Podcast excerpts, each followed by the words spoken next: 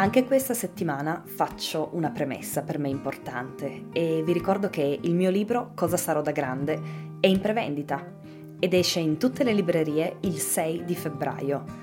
Io lo definisco il primo non manuale di genitorialità, perché nonostante ci siano ovviamente tanti strumenti per i genitori, in questo libro parlo alle famiglie attraverso le vulnerabilità della mia famiglia e le mie vulnerabilità di donna e di madre. Per i dietro le quinte vi rimando alla tela.com barra libro dove racconto anche come aiutarmi a diffondere questo libro che vorrei che arrivasse nelle case di sempre più famiglie. Ma qui vi ricordo che se avete comprato o comprate il libro in prevendita riceverete un bellissimo contenuto bonus pensato apposta per voi e che troverete nel codice QR sul segnalibro all'interno del libro. E vi racconto un pezzettino in più su questo regalo che vi farò. Questo contenuto speciale avrà a che fare con i nodi della genitorialità e come allentarli se non scioglierli. E ora vi lascio all'episodio di oggi, che tratta un tema spesso scomodo, l'insostenibilità delle relazioni con la famiglia d'origine. Vorrei dirvi un capitolo specifico del libro in cui ne parlo, ma in realtà è una ruota di cui scrivo in tantissimi capitoli. Forse più presente nel capitolo 5 che si intitola I consigli sono come la frutta. L'educazione che hai ricevuto non è l'unica bussola vi lascio all'ascolto.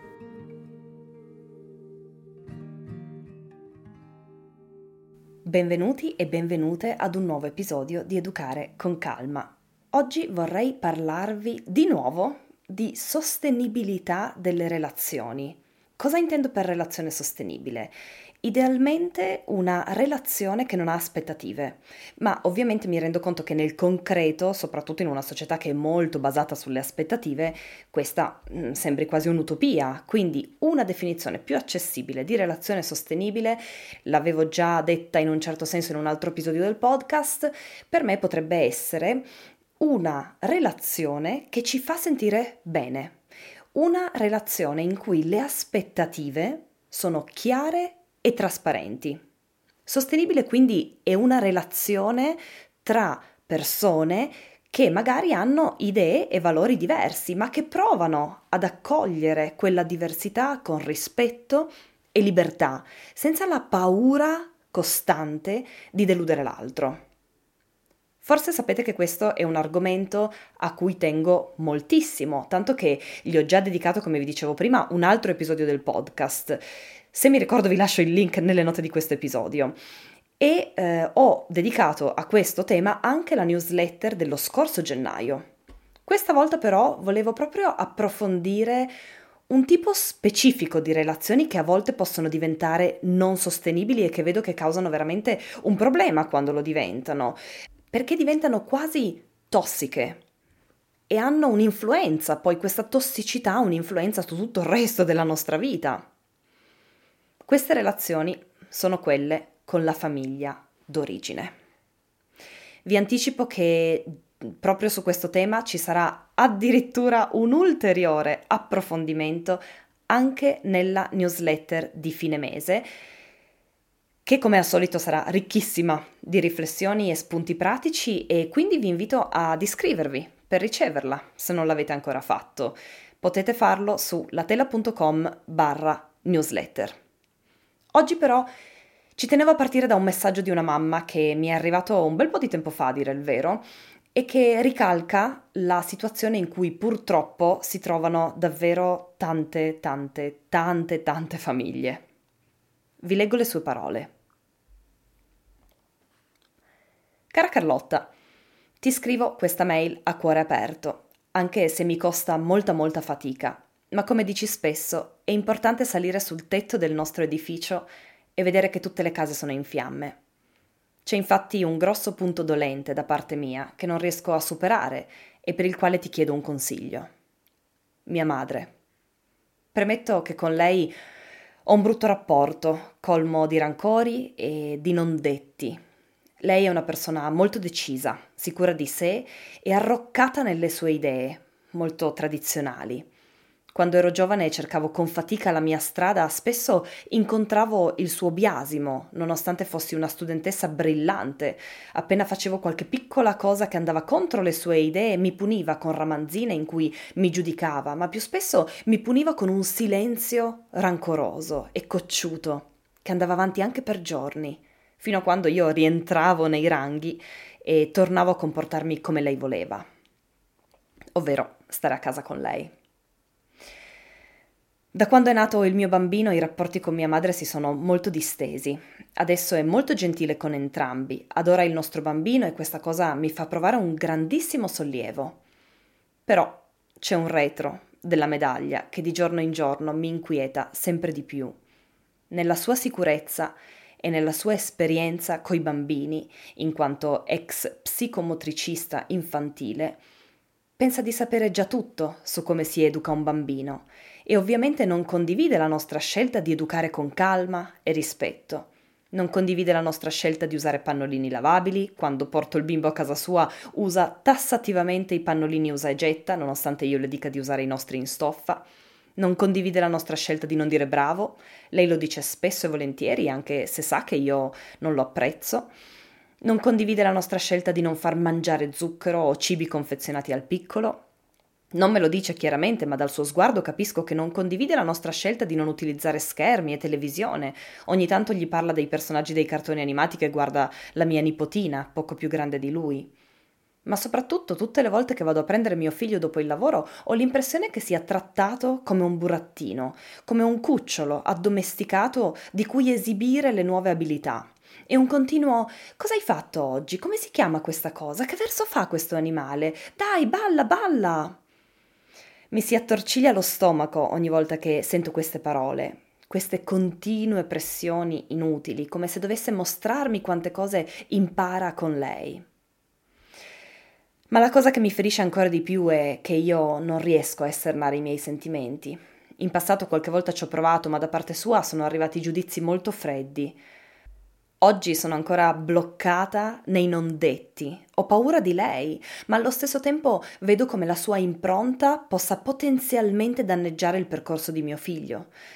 Da un lato vedo che gli vuole bene mi sento in colpa per provare questa stretta allo stomaco, ma d'altro canto la stretta c'è quasi tutte le volte in cui torno a prenderlo dopo il lavoro. Per questo qualche mese fa io e mio marito abbiamo deciso di iscrivere il nostro piccolo a un nido, una scuola in cui si educa secondo il metodo Montessori e in cui si parla inglese. Per me scoprire questa struttura è stato meraviglioso perché unisce il metodo educativo che sto seguendo con il bilinguismo, che credo sia una risorsa immensa per i bambini.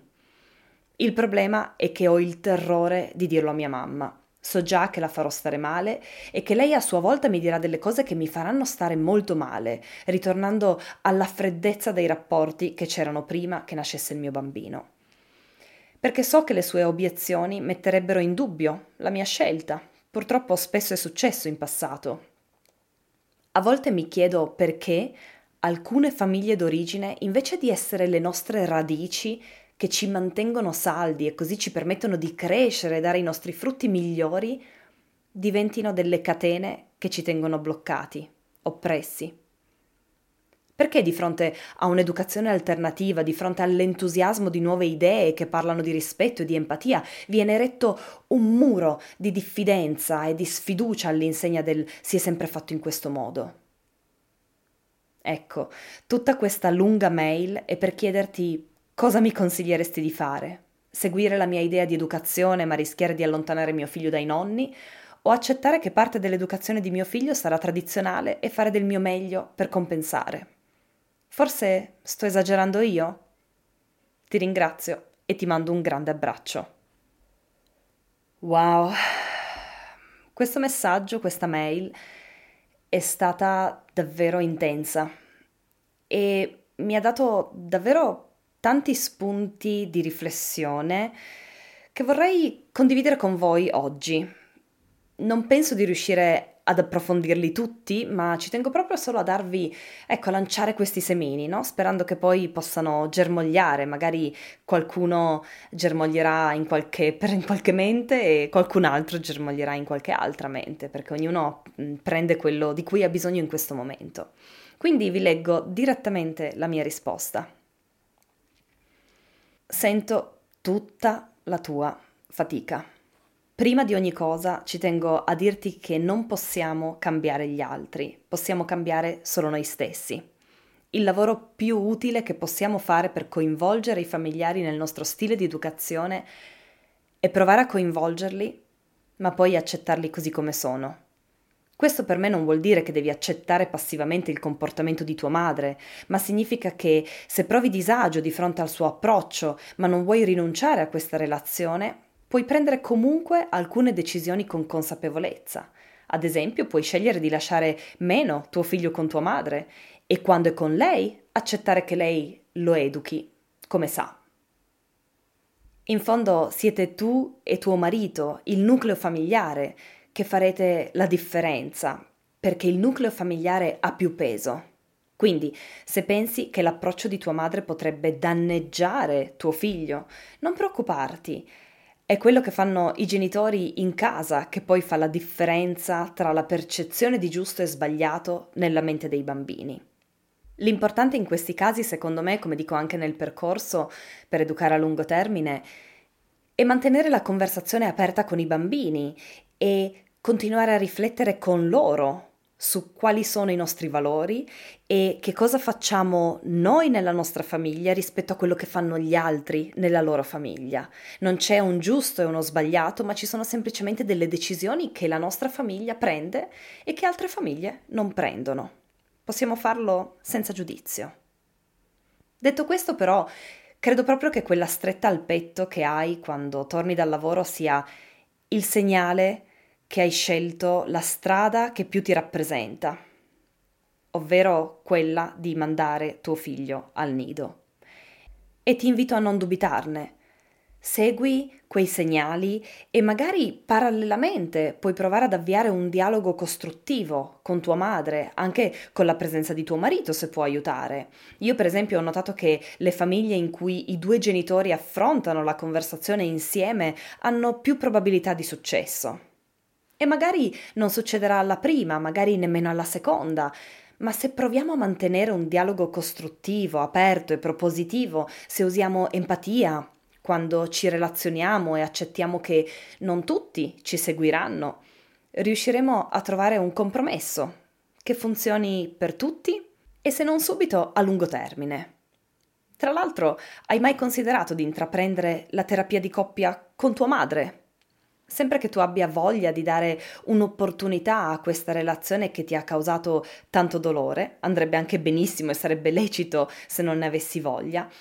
A volte credo che pensiamo alla terapia di coppia solo rivolta alla relazione della coppia con il partner o con la partner e invece perché non potrebbe essere una terapia di relazione? Ecco, terapia di relazione invece che terapia di coppia credo che potrebbe essere davvero rivoluzionario per tantissime relazioni con la famiglia d'origine. A prescindere dal fatto che tu scelga di investire o meno tempo ed energia in questo processo di comunicazione, ricorda che il cambiamento non arriva quando prendiamo una decisione, arriva quando ne siamo davvero sicuri. C'è una fase di transizione in ogni cambiamento e in quella fase ogni ostacolo ha il potere di farci sentire sbagliati e mettere in dubbio la nostra scelta, proprio come mi raccontavi tu della paura che senti al dire a tua madre di questa tua decisione. Non siamo liberi finché le critiche non ci fanno più traballare, finché i giudizi delle persone, i giudizi altrui non ci toccano più. In questo momento magari non sei ancora libera ma sei sulla strada verso la libertà, sei nella tua fase di transizione. Adesso ciò che puoi fare è fidarti della scelta che hai fatto. Arriverà il momento in cui il giudizio altrui non ti farà più sentire vulnerabile, ma quel momento non deve essere necessariamente oggi, arriva per ognuno con tempi diversi e con modalità diverse. E infine, per rispondere alla tua ultima domanda, ci tengo a dirti che no, secondo me non stai esagerando. Tu sei l'adulto di riferimento per tuo figlio e gli adulti di riferimento creano radici profonde nei bambini, radici che dovranno sostenere l'albero di fronte ai venti tempestosi della vita. E questi venti includono anche relazioni tossiche come quella con tua madre. Per esempio, guarda che radici ha creato tua madre in te. Già solo quello ti dice che se senti che la direzione per te, per tuo figlio, per la tua famiglia è quella di fare in modo che tuo figlio passi meno tempo in questa fase della tua vita con tua madre, quella è la direzione che vuoi seguire. E attenzione, non significa che non si vedranno più, non significa che non passeranno più tempo insieme, significa semplicemente che in questo momento questa è la direzione che tu senti di dover prendere. Ti invito a onorare quella sensazione, non siamo più abituati a seguire le nostre sensazioni. Anzi, a volte seguiamo le sensazioni che non deludono gli altri, ma così facendo ci deludiamo noi stessi. Ti ringrazio per la tua condivisione e spero che potrai onorare le tue sensazioni, anche se a volte ti sembra scomodo. E mentre parlavo mi è venuto in mente un'altra cosa importante da dire a proposito di questo seguire le nostre sensazioni. A volte le nostre sensazioni ci portano a degli estremi, questo concetto forse l'ho già raccontato più volte sul podcast, ma credo che sia importante ripeterlo anche qui. A volte bisogna passare per quegli estremi per poi trovare un equilibrio. E non è possibile trovare quell'equilibrio senza prima passare per l'estremo. Certo sarebbe più facile, ma non sempre è possibile. E vorrei chiudere questo episodio con una riflessione che può essere molto scomoda, ma la sento davvero necessaria. Ciò che rende una relazione tossica spesso è la paura che quella relazione genera in noi. È forse difficile da ascoltare, ma per come la vedo io, non solo perché tua madre è famiglia significa che devi accettare questa relazione. La sacralità della famiglia è una ruota da cui scendere. La famiglia è come qualsiasi altra relazione. Se una persona non ti fa stare bene, puoi decidere di vederla meno o di condividere con lei meno dettagli della tua vita. Possiamo decidere di costruirci i nostri personali confini per tutelare il nostro benessere. E non è un atto egoistico, è un atto di amore e protezione verso noi stessi e verso la famiglia che abbiamo creato. Per oggi è tutto. Se state affrontando anche voi una fatica simile a quella di cui abbiamo parlato oggi e magari vi piacerebbe approfondire questo tema, vi ricordo che nel percorso per educare a lungo termine, quando fate l'abbonamento a tutta la tela, c'è proprio una sezione ricca di spunti per riflettere e gestire le relazioni poco sostenibili. Si tratta della categoria relazioni adulte e contiene tantissime lezioni dedicate alla relazione di coppia, ma anche a quella proprio con la famiglia d'origine. Quindi vi consiglio davvero di andare ad esplorarla. Detto questo, vi do appuntamento alla settimana prossima con un nuovo episodio del podcast e vi ricordo che mi trovate anche su latela.com e da lì potete arrivare anche a Instagram. Buona serata, buona giornata o buonanotte, a seconda di dove siete nel mondo. Ciao ciao!